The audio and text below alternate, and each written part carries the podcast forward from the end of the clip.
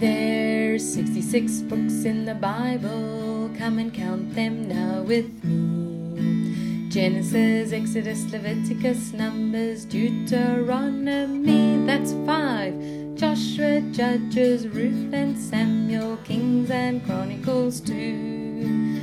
Ezra, Nehemiah, Esther, Job, Psalms and Proverbs makes twenty. Phew!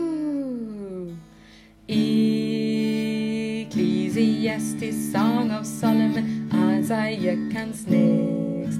Jeremiah, Lamentations, Ezekiel, Daniel, they all come in the text. Hosea, Joel, Amos, Obadiah, Jonah, Micah, make 3, Nahum, Habakkuk, Zephaniah, Haggai, Zechariah, Malachi,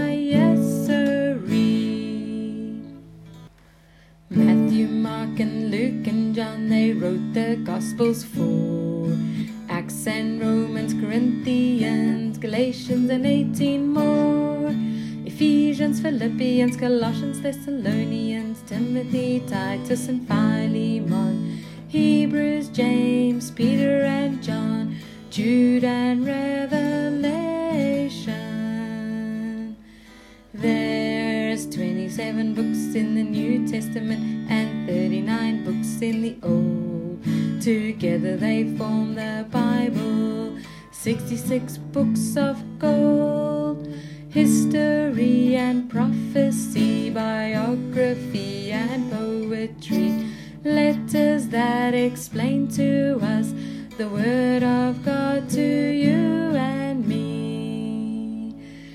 There's 66 books in the Bible, all written by men of old. Let's read the books of the Bible and do as we are told.